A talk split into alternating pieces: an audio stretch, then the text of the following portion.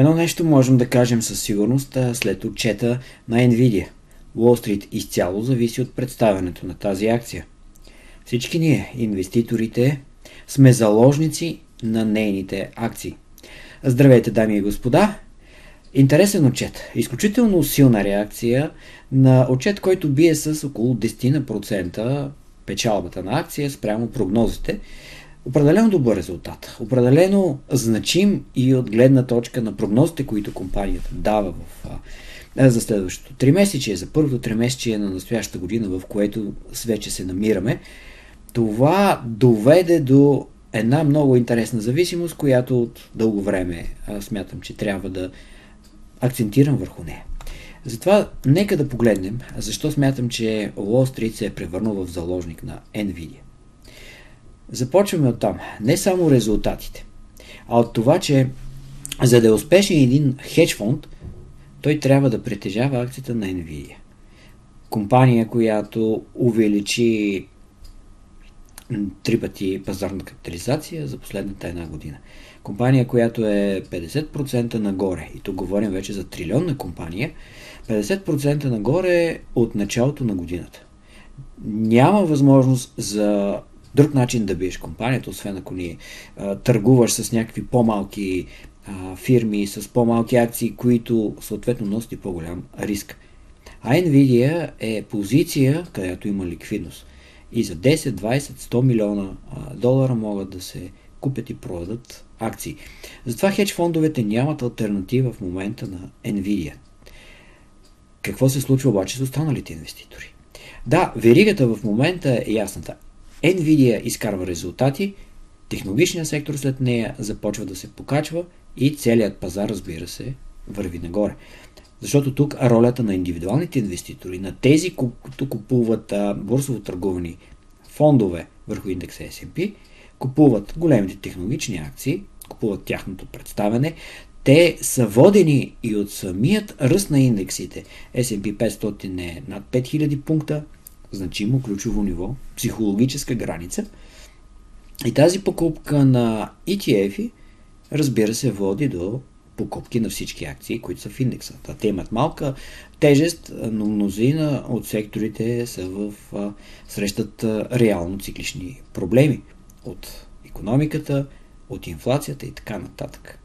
Така че това е причината Wall Street изцяло да зависи от представянето на компанията, нейните акции и то по отношение не само на реалните резултати, които, както виждате, сега ни показват, че обичайно компанията бие прогнозите. Това са отчетите от началото на 2020 година за последните 4 години. Виждате само през третото три месече на 2022 година компанията не е успяла да бие резултатът, а, който са очаквали анализаторите. Въпреки, че е имала малко по-високи, а, малко по-високи приходи от а, прогнозите, а, нямам точния спомен на какво се дължи това. Имаше някои а, проблеми с доставките на чипове, вероятно това е причината тогава. А през останалото време компанията много консистентно се представя по-добре от прогнозите. И имайте предвид, че сега прогнозите за първото три месече са също доста позитивни. Именно тези темпове на растеж карат инвеститорите да се чувстват доста комфортно и затова виждаме 15% растеж на цената на акцията, за което ще стане дума веднага, а след като ви напомня тази таблица, която направих в един материал по отношение на оценката на компаниите от 12 февруари. Не съм я апдейтвал, защото чакам да мине малко време, за да може анализаторите да променят своите прогнози. Тук просто ще акцентирам на последните две колони. Това, което е а, свободният паричен поток, който всеки един от тези а, 7 големи компании, 6 от които трилионни и Тесла – със своята доста по-ниска пазарна капитализация от средното. Но тези компании а, ще генерират съответно паричен поток, който е между 1 и 15 пъти спрямо текущата пазарна капитализация и в случая тогава с Nvidia, която беше 2 пъти, 2,2 пъти струваше повече отколкото е прогнозираният паричен поток. Това са прогнози на анализаторите в Bloomberg и съответно на базата на тези прогнози се прави оценката с дисконтиране на парични потоци. Всеки, който не е гледал този клип, не се е запознал с начина по който анализаторите, пък и огромна част от инвеститорите, професионалните инвеститори оценяват една акция, това е начинът, може да се запознаете а, с а, правилата за изчисляване на оценките. Това, което ми прави впечатление е, че на тези 10% консистентно добро представяне на печалбата над прогнозите, най-вероятно ще доведе до промяна на това съотношение. Няма да е с 10%, защото когато говорим за паричен поток за 10 години напред, важно е представянето в момента. То е базата. 2023 година, която има вече финална, е базата на която се правят прогнозите за 2024 година и след това. Но се съмнявам, че оценката, ако използваме този коефициент за оценка, а, би била значително променена. Би довело до а, такива ниски стойности, които са примерно при Амазон, да не кажа при Тесла, която със своята оценка от 600 милиарда а, долара се, участва, се очаква да генерира почти толкова свободен паричен поток за следващите 10 години. Разбира се, има значение как този паричен поток ще бъде разпределен, дали към акционерите, дали ще бъде реинвестиран и така нататък, но тук а, се концентрираме само върху способността на една компания да прави пари за своите акционери. И така, нека да погледнем сега акцията на Nvidia. Нейното фантастично представяне, защото а, от нива около 500 долара в края на миналата година, сега тя е почти на равнището от 800 долара. Това е над 50% възход за тези няма и два месеца. Затова казвам, че а, трябва на Уолл Стрит професионалните инвеститори, хедж фонд, менеджерите, пък и тези, които управляват взаимни фондове, всеки един трябва да се бори с именно това представяне на компанията. Но другото нещо, което искам да ви покажа е именно предният път, когато тя надскочи и направи такъв а, скок над предишните, при предишния си отчет. Това е през а, месец май миналата година. Тогава, а, 24 март, май, компанията регистрира почти 20% по-висока печалба на акция. Тя беше 1 долар и 9 цента спрямо 92 цента печалба на акция а, за тогава първото 3 месечие на годината. Има и съответният растеж на приходите, който разбира се в момента, когато вече говорим за 22 милиарда а, долара приходи, тогавашните 7,19 изглеждат доста, доста по-малки. Но това всъщност постави акцията на едно доста по-високо ниво и както виждате, тя се задържа в диапазона 400-500 долара почти през даже през цялата останала част от миналата година. Дали сега ще се случи същото, предстои да разберем, но а, моделът е този. Акцията прави силен растеж, някоя изненада. След това виждаме някакъв дълъг период на консолидация, в която купувачите и продавачите търсят баланса на цената, но и липсва силата и спадът, който да отприщи по-сериозни разпродажби. Вярно е, че от 500 до 400 долара това е солиден спад, но аз не го възприемам като корекция, защото акцията не успява да а, се върне там, където е била преди скок. Не успява да обърне тенденцията. Тя просто живее в, а, в своя широк коридор, където а, биковете и мечките се борят за надмощие Период, в който част от инвеститорите продават заради високата оценка според тях. Купуват тези, пък, които виждат необходимостта да инвестират в този сектор или пък които смятат, че тя ще се представя по-добре в бъдеще правилно са направили. Сега, когато погледнем няколко месеца след това, тази акция е изключително трудна за инвестиране. Защото виждате не само огромния диапазон, в който тя се е търгувала след юни миналата година. Това означава, че стоповете на купувачите трябва да бъдат много дълбоки. Или въобще да няма такива. А, в същото време, когато инвеститор, който е фокусиран върху оценката на акцията, я продаде, но пазарът на ВАК са, са все по-добри и по-добри резултати, той ще се включи на някакъв късен етап. Единствените печеливши в, такъв, а, в такава ситуация са тези, които държат акцията за по-дълъг период от време, фундаментално фокусирани върху нейната оценка, способността да работи, да показва нови продукти за години напред. Разбира се, това означава, че при всеки по-силен пазарен спад, а в историята на Nvidia има няколко такива от 60-70, дори а, към 90% големи корекции и спадове, това би било изключително мъчително и тежко. Но сега в момента пазарът се цели в тази успешна история, наречена изкуствен интелект.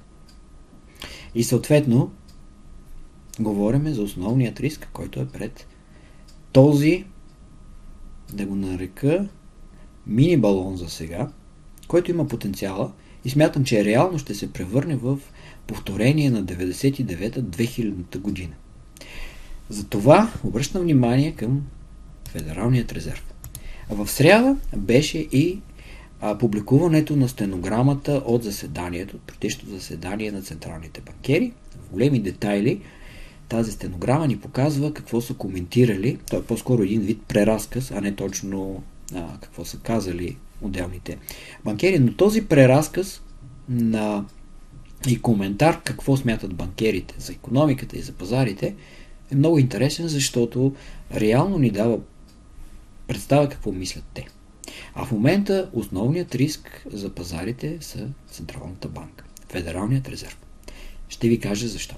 Федералният резерв коментира няколко неща и аз съм извадил техните коментари за финансовата система и после за цените на активите. Но първо за финансовата система. С няколко думи, това, което обръщат те внимание е са обратните репа. В момента а, отбелязват, че равнището на обратните репа е около 600 милиарда. Тяхното количество намалява. А в предишен материал също съм говорил за значението на обратните репа и как инвеститорите а, насочват парите от банките към а, пари, фондовете на паричния пазар, изчерпвайки този ликвиден финансов ресурс, който самите банки държат в Федералният резерв, за да е с по-висока доходност и за да а, са сигурни пари. В Федералният резерв банките нямат притеснение, че някоя финансова институция може да има проблеми и да не си вземат парите.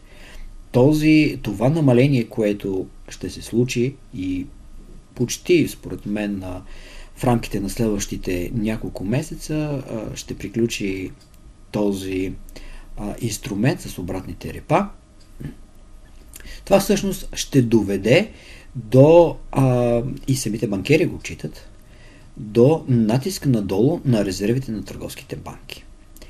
А, защото а, в момента намаляването на тези а, репо, обратни репо сделки успява да ограничи ефектът, който има върху балансът на намаляването на баланса на Федералният резерв, т.е. държавните ценни книжа и останалите инструменти, които са доста по-малко. Но тези ценни книжа, които падежират, Федералният резерв ги намалява и това не се отразява за сега на резервите на търговските банки. Но в момента, в който този инструмент, който също е актив за търговските банки, в момента в който този инструмент изчезне, намаляването на баланса на Федералният резерв ще означава намаляване на резервите на самите търговски банки. И съответно това ще доведе до а, по-малко възможност тези банки да кредитират. Другото нещо, което, на което искам да отбележа в тези цитати от а, преразказът на, федерал, на заседанието на Федералният резерв е, че а, централните банкери продължават да виждат ниска опасност от а, лошите кредити. Но все пак отчитат, че има някакво намаление. Предстои да бъдат публикувани и данните за нивото на лошите кредити, което ще ви представя в отделен материал, защото е изключително важно значение да видим какво се е случило през четвъртото три месечи по отношение на тези лоши кредити, като дял от общият им размер. Другото нещо, което специално внимание искам да обърна е как централните банкери смятат, че лостовият ефект, ливариджа в финансовия сектор е значителен. банките имат достатъчно капитал, но смятам, че тези две изречения едно след друго, които ни казват има високо използване на ливарич и съответно банковия сектор има достатъчно капитал, означават ливариджа в малките банки, регионалните банки е висок, а самият банков сектор, заради парите, които имат големите банки, стои и изглежда стабилен и може да поем, поема загуби в банковата система. И тогава отиваме към големият риск, не само всъщност влушаването на лошите кредити, което е рискът, откъдето ще дойдат загуби, евентуални загуби за банките, но отиваме в цените на активите, защото Федералният резерв обръща специално внимание на оценката, която, ако мога да си позволя свободен а, превод на това твърдение, с което те започват, че оценката на акциите е всъщност сравнително висока. Това е което те дават като а, послание. Но по-важното е, че акциите оценяват продължаващо добро развитие на економиката. В случая смятам, че а, по-скоро казват стабилна економика, не економика, която раз, а, ускорява растежа си, но не економика, която навлиза в криза. Това е така. Със сигурност економиката, ако навлизаше в криза, пазар ще, ще бъде много по-нервен. Но това, което в последствие централните банкери казват, е а, оценката на активите, не само на акциите, си остава а, осезаемо под натиск, което означава, че тя е по-висока а, и оценката на много-много пазари е по-висока, отколкото фундаментът позволява. Цитират се не само рискови облигации, цитират се недвижими имоти, в някаква степен акциите, но без да се влиза в кой знае колко детайли, само се отбелязва, че акциите са малко по-скъпи от обичайното. Това е така. Сега ще обобщя какво ми се струва важно и каква е връзката с Nvidia. Разбира се, ще попитате защо събирам тези две събития. А тя е защото ако а, пазарът очаква една компания да носи добри новини, тя го прави, спира да обръща внимание на останалите акции, нещо, което говориме а, на всеки един обзор по отношение на, на представянето на компаниите през сезона на отчетите, но ще свържа нещата по този начин. Имаме приключване на обратните репа със своят ефект върху намаляване на резервите на банките и те ще затегнат условията за кредитиране, което реално се прехвърля върху економиката. Но това със сигурност ще засегне и финансовите пазари.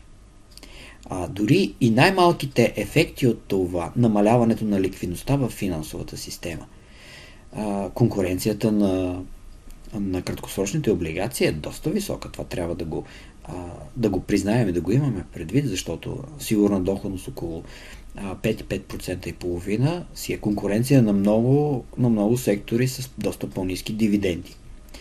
И когато изтегляме тази ликвидност, тя не само ще се отрази върху реалния сектор, което вълнува, разбира се, Федерална повече, но и върху високите цени на активите. И съответно носи опасността а, всичкият този фундамент в небето, базиран на очаквания за години напред, а, да се окаже върху доста нестабилна основа. Именно финансовата система. Не економиката, а финансовата система. За това ще трябва да наблюдаваме много внимателно какво се случва с условията за кредитиране, с лошите кредити, какво се случва в финансовата система и с лихвените проценти. А, съгласен съм тук с а, централните банкери, че трябва да се наблюдава много внимателно а, именно тези показатели. А всичкият този шум около инфлацията, около економическия растеж, около проблемите, които те виждат глобалната економика и в някаква степен на, а, валутните пазари, те според мен са второстепенен фактор. Краткосрочен черен лебед, който Централната банка много лесно може да тушира, ако той идва отвън. Но в един момент затягането на монетарната политика, което виждаме вече доста дълго време, не само под формата на лихви, това затягане ще започне да се отразява на ликвидността на фондовият пазар. И тук наистина идва ролята на голямата компания Nvidia, на технологичния сектор, който бута пазара нагоре при доста висока оценка. Не смятам, че това автоматично ще означава някакъв някаква преоценка на, на тези активи. Но вие видяхте как акцията на Nvidia е правила тези 20, това движение в 20% а, диапазон на цената. Ако видим такива силни движения на цените на големите технологични компании от 20%, а, това със сигурност ще паникьоса доста инвеститори, ще ги оплаши и може да видим някакъв каскаден ефект. Не очаквам това да се случи, но смятам, че ако Федералният резерв наблюдава 20% спад на индексите, доста силно и смело твърдение към този момент, което би означавало всъщност индекс S&P 500 да отиде към 4000 пункта. Не беше чак толкова далече във времето на тези нива. Ако видим някакъв такъв а, спад, то той ще отразява не фундамента, не толкова промяната на очакванията на инвеститорите и анализаторите, а промяната на тези финансови условия, за които говоря. Ликвидността в системата. Тогава Федералният резерв ще има два варианта на действие. Да налива пари, т.е. да увеличава своят баланс, за да вкарва пари в системата, или да намали, да намали лихвите, за да създаде усещането сред инвеститорите, че всичко е под контрол. Смятам, че една 20% корекция ще накара централните банкери да натиснат а, лихвите надолу. И може би това, ако не се случи някакъв външен фактор, но ако това е основната причина, това няма да промени фундамента. Няма да промени кой знае колко съотношението търсене и предлагане на акции, но за съжаление може да създаде предпоставки за развитие на този прекомерен оптимизъм по подобие на 99-2000 година. С тази разлика, че сега инвеститорите вкарват пари и, както виждате, бутат целият пазар нагоре заради ETF-ите. И другата голяма разлика е с 2000 година, с Dotcom балона, е, че тези големи компании, които движат сега пазара, те правят пари. Те наистина правят колосално количество пари в момента и ще продължат да го правят. И това в някаква степен дава увереност и желание за участие в а, такива събития, т.е. растежа на цените на акциите и на много value инвеститори. Инвеститори, които търсят стоеност. Приключвам а с това. Благодаря ви за вниманието. Пожелавам ви успех на финансовите пазари.